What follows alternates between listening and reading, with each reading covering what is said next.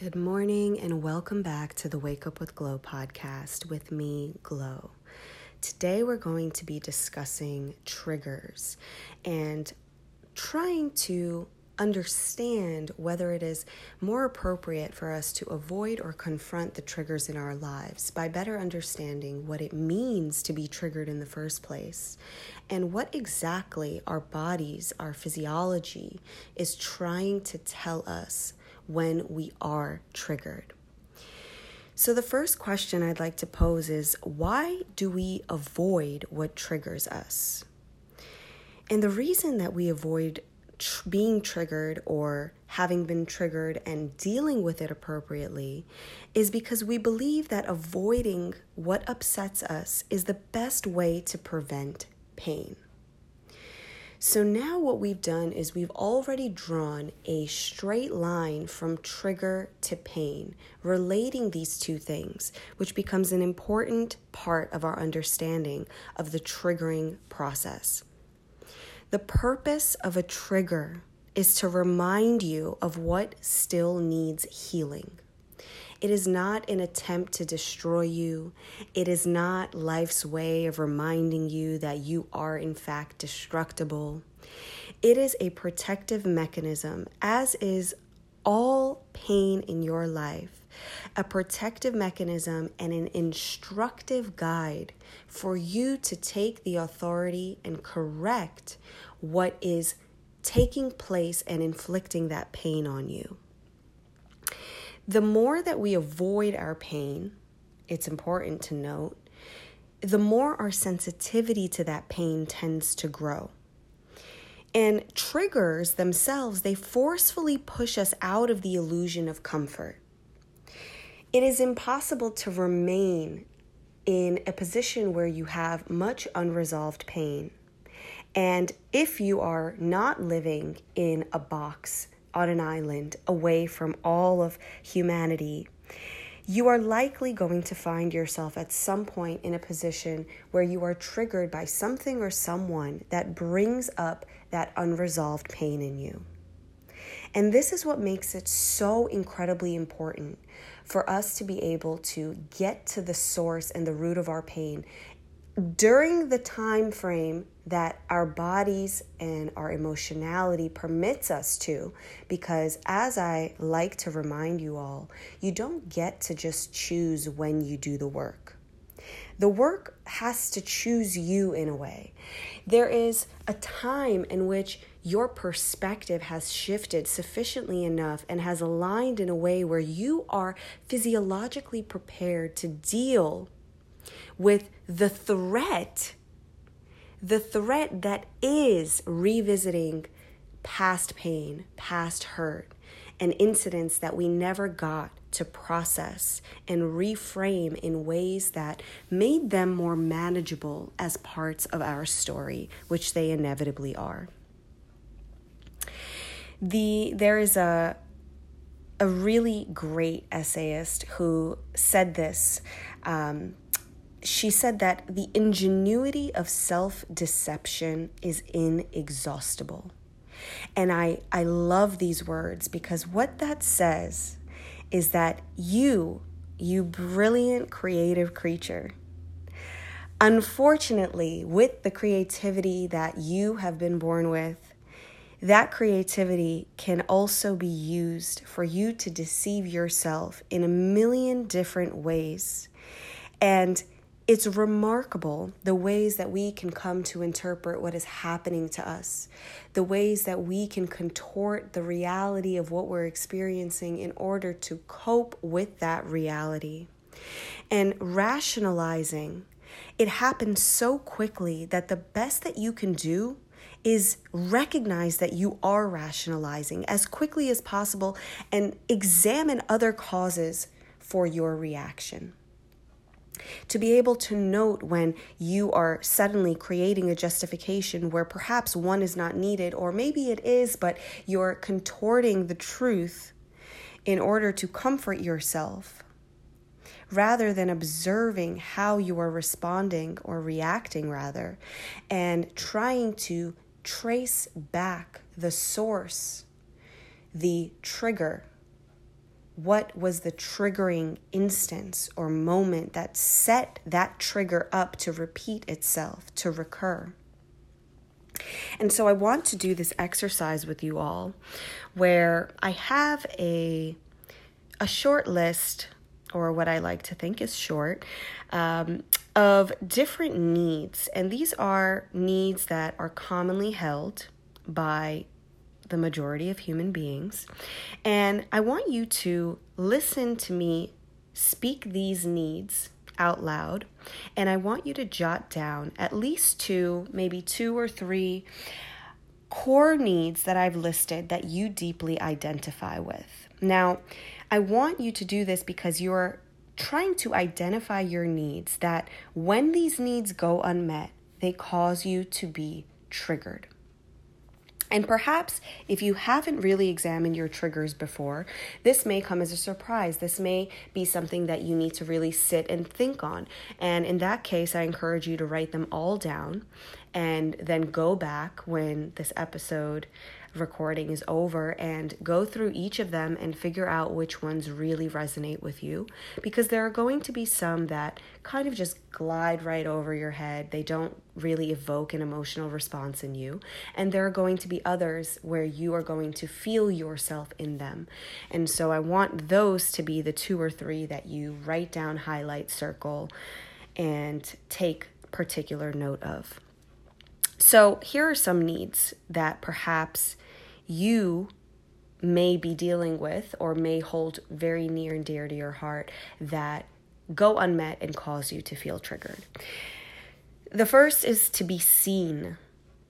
Do you have a need to be seen or to be valued or to be understood? Do you have a need to be in control?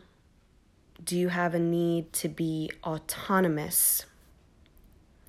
Do you have a need for predictability? Do you have a need for safety? Do you have a need for a sense of belonging to a group, community, or in the home? Do you have a need for order and orderliness? Do you have a need to be respected by your peers, by those around you? Do you have a need for comfort? Do you have a need for consistency? A need for peace of mind? A lack of chaos? A need for balance in your life, in your routine, in the way you spend your time? I went through these somewhat slowly because I want you to really feel what hits for you. Which of these words tell the story of what you are needing from others, from life, from the world, from yourself? And so when you choose two or three core needs that you deeply identify with, I want you to subsequently begin to notice when your emotional reactions line up with those unmet needs. When you are triggered, if you begin to consciously recognize when you are triggered, because many don't realize that they are triggered until they've already spiraled out, until they're already stressed, until they already can't deal and th- have thrown their hands up. If you can identify being triggered as early as possible, then you can begin to unravel what the trigger is trying to tell you. You can begin to notice how your reaction isn't about what you likely associated with. If someone angered you, if, if someone raised their voice at you and you became triggered because that was correlated in your mind and your physiology to having been yelled at as a child. There are so many ways in which our triggers attempt to teach us about ourselves. And I want you to be able to take the triggering moment and ask yourself look around, look at who triggered you, what triggered you. Ask yourself if what you think you're upset about or have a heightened emotional reaction to, if that's actually what is going on or if there's something else. And that is when you tie it back to these needs that I've listed. Are you reacting this way? Are you growing anxious? Are you growing angry or upset? Are you becoming emotional because you don't feel seen or because you sense a lack of control? or because the incident is impeding on your independence or autonomy, or because you find comfort in predictability and this is completely out of range from what you anticipated? Does it compromise your safety? Does it go against the natural order of your life that you have grown accustomed to? Do you feel disrespected? Tie back your heightened reaction to the need that is going unmet. This will not only teach you about yourself, but it will allow you to reclaim control over your life and over your emotionality. It will allow you to improve your relationships with other people by understanding your role in the way that you communicate, in the way that you react and respond. And hopefully, it will transition you from a period in which you were only reacting to one in which you learn to effectively respond and communicate what your needs are. Having needs is normal. I don't want you to think about this list and having written down what you connected with and said, wow, I really do have this need for safety and security. I really do have this need of belonging or this need for peace. And suddenly you start to think that this is a poor way to be living, that this is something that you need to get over. And I see this quite often where people think they've identified a need, say, for this example, we'll use the need for independence. And they see how this is the need behind their trigger. And so they automatically assume that maybe I shouldn't be so independent. Maybe I need to learn to let other people in. Maybe I maybe this is abnormal. Maybe this is not how I need to be living, but this is not intended to teach you that your needs are incorrect. This is a way to teach you about what your needs are so that you can better approach and incorporate other people into the fulfillment of those needs. Because your needs, as we all have our needs, they require a certain level of, ha- of being met in order for you to experience things like peace and joy, fulfillment and purposefulness. For you to find meaning, it is a way to maintain a balance within yourself, an emotional balance that's going to overflow into everything that you do in life and ultimately how you feel about it. So, having needs is normal. They developed in the first place because at some point they did serve you. Uh, an example of that would be if you have a need to maintain power, because for you, maintaining power means success.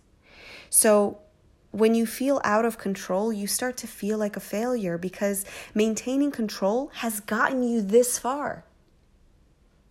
And so, whenever you find yourself in an environment where you feel powerless, suddenly you start to interpret that you are being a failure because for so long you have been able to translate your power, your sense of power, into the outcomes that you deem successful. And your brain, your brain is programmed in a beautiful but somewhat uh, disappointing twist of events, your brain is programmed to look for every scenario that's going to deny your established need.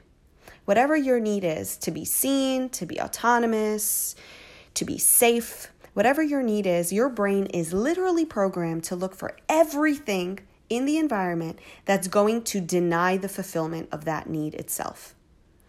The need, when it goes unmet, becomes the trigger. That is the order of how this comes to play.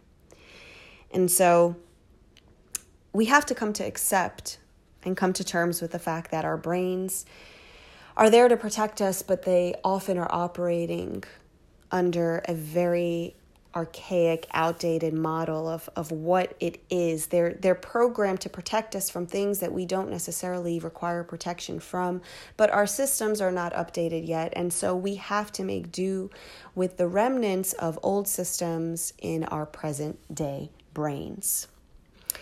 When you are triggered, I want you to consider whether it's possible, whether it's even possible to have your need met under the present circumstances. This is something that a lot of people really don't aim to do. When we get riled up, we don't necessarily, the first thing that we think of isn't necessarily, well, can I do anything about this right now? Is this anger serving me? If you've done a lot of significant work on yourself, then perhaps you do have that response, which is fantastic. But ultimately, when we are angered, when something disrupts us, it takes us out of ourselves. We aren't necessarily thinking, hmm, can I do something about this under this circumstance? And in order to really work through your triggers, it's really important to get into the habit of asking yourself is it possible, under these circumstances, right here, right now, is it possible to have my need, now that you've identified what your need is, the need that is hiding beneath and holding up that trigger? Can that need be met under the current circumstances? And if the answer is no, then you need to learn to walk away. You need to learn to emotionally regulate yourself, to be able to walk yourself down from the ladder of that heightened emotional response. Because if you identify the impossibility of having your need met, you start to transition from a place of victimhood to a position of power and authority you start to understand that you are, in fact, the driver in this case. You are the one who is deciding. The trigger, okay, perhaps the trigger was not in your control. Here it is, it surfaced, it told you about yourself, it pinpointed you to that need that went unmet or is going unmet, and all of a sudden, you now have a decision to make. You can either choose to stay with the trigger or you can move toward resolving it. These are your two options. There are no other options. And so when you take back your power in this way and you understand that triggering, being triggered, is just your body's way, just your mind's way of saying, hey, pay attention. I'm going to keep putting this big poster board up and waving it in front of you and making you really angry or really sad or really emotional until you read the sign. And on that sign that that trigger post is holding up is your unmet need. It is literally waving it in front of your face and hoping that this will be the moment that you decide to explore it further, that you will be prepared to explore it further, and it will continue to lift that poster board up until two things happen. One, until you are in a position, and again, this brings in what I mentioned earlier, that you have the appropriate perspective to handle working through that trigger. And two, that you are willing. It is preparedness and willingness together that allow you to work through your triggers and allow you to get to a place where you are no longer out of control of your physiology. Which ultimately, of course, leads you to a position of greater emotional stability, greater ability to work with others and connect and be a part and, and embed yourself into this world in a productive manner. It is important, it is so important for us to understand our triggers' origins. And I want to talk about trauma for a moment. We won't go terribly in depth here, but it is very important to bring up trauma because when we endure trauma, and I just want to make a note here that trauma is very broadly defined. I, I, need you to broaden your definition of trauma because what I have seen with clients and with many, many people who I've had the opportunity to work with is that when people endure trauma, there are groups that understand and identify that trauma as trauma because society has this portrayal of what they deem to be traumatic. And so, if you have this idea of what is traumatic and your life experiences don't necessarily line up with that idea of what trauma is, what society teaches you, what social media says is trauma, what people are talking about and discussing as their traumas. If you don't make that connection in your own life and you think, "Oh, well, you know, I didn't undergo this and and well, I didn't have my situation wasn't that bad or, or that drastic. Suddenly you walk yourself away from the understanding that trauma exists in such a vast array of forms. There are traumas in everyone's life, but not everyone will see them and consider them to be traumas. And that becomes problematic because what you don't view as traumatic, you don't treat as traumatic, even though it has had a traumatic influence on you. And so when we endure trauma, I want you to think of trauma. I want you to actually make a note right now to consider at some point when you are ready, when you are in, emo- in an emotionally secure place, and only you will know when that is, I want you to consider some of the traumas that you have potentially endured that perhaps you did not consider to be traumas, but now maybe you can see that they were. Maybe they don't look like the traumas that other people are speaking about or that are publicized. But perhaps you are starting to see how something in your past has caused a drastic change that you now are coping with, that is now affecting your life and your behavior in ways that you wish you could undo, that you wish you could correct for, that you know if only you could fix a little bit in this way or that way, you could have a better life. And so when we endure trauma, we are powerless over the outcome of that trauma. That is part of the basic definition of trauma.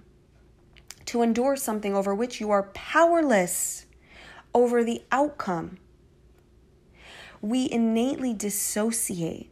This is what happens after this traumatic experience. We innately dissociate from the experience, from what's happening, because it is too painful for us to endure. Our protective mechanism is to shut down our conscious awareness of the incident. And so we spend years of our lives unaware, not consciously aware of what it is that has affected us so deeply, that affects our relationships, our career trajectory, that puts us in a state of emotional uncertainty or misunderstanding with ourselves. Our triggers bypass our natural protections and activate the memory that's stored in our bodies before we are consciously prepared to deal this is why a trigger can make you feel like a child who is out of control of their body and their, their self, of their being. They can't seem to reel in the reaction that their body is displaying because there's literally a bypassing that's taking place. The trigger is bypassing your innate protections and going straight to the activation of that memory that's in your body. Your body holds the memories of your traumas, including those that you have not yet identified as trauma. And that can be a scary thought, a scary realization to come to that there is a story that lives inside of you that you haven't reread. You've only lived it. You've lived it and you've forgotten it and it lives deeply within you, but you do not have access to it yet. That can be quite frightening to know that we do not know ourselves as well as we think we do, despite having been the one person who has been there for every breath and every second of our lives. What you hide from, you become less equipped to deal with. And so the sooner that you awaken, the sooner that you get to a place where you are willing and prepared to confront yourself and your past and the many lives that you've lived in this body, the sooner you will be able to change your own experience of yourself. And I want to leave you with this that recognizing your triggers is only the first step in understanding where they come from or where they came from. Recognizing your trigger is just step one. The second step is the reclamation of your personal power.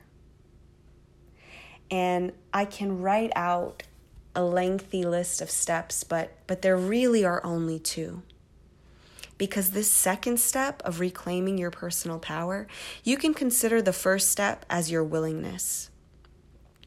When your willingness kicks in, you start to recognize your triggers and you start to understand that it's not serving you to continue to be triggered and just live a life where that's just the reality of your emotionality.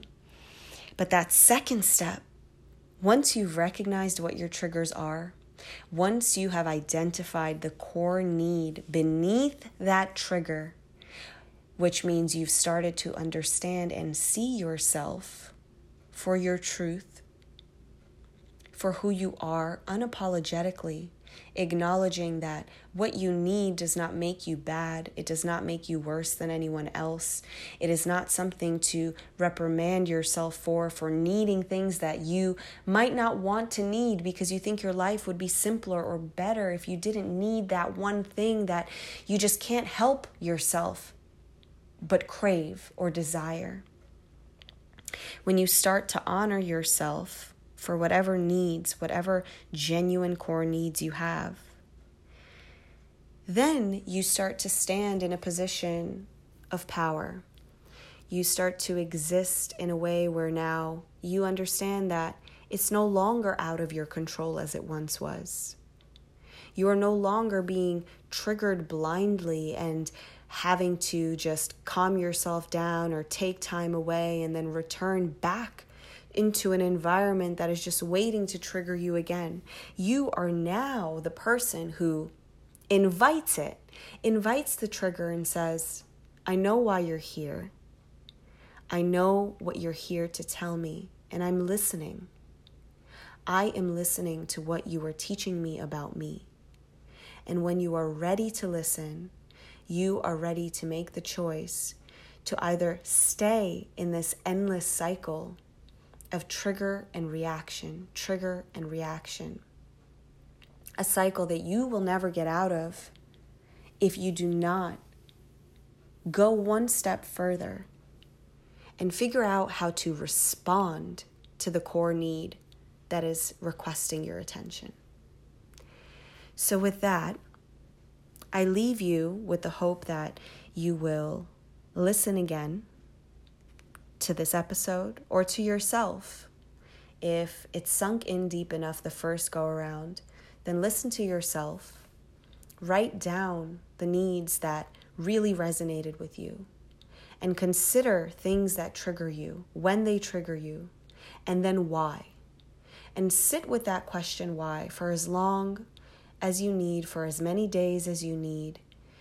Revisit it, and I'm certain that you will start to call in more fluidity into your life, more peace and purpose, and everything that you could possibly desire, because you will have a better understanding of who it is that you are and what it is that you need from yourself. I love you guys so very much, and as always, I am here for and with you. If this episode resonated with you, I just ask graciously that you share it with someone who you think it may also benefit. And if you feel pulled to, please do leave a review helping me to understand what it is that you are personally gaining from these episodes so that I can continue to supply you with what benefits you most. Have a beautiful rest of your week.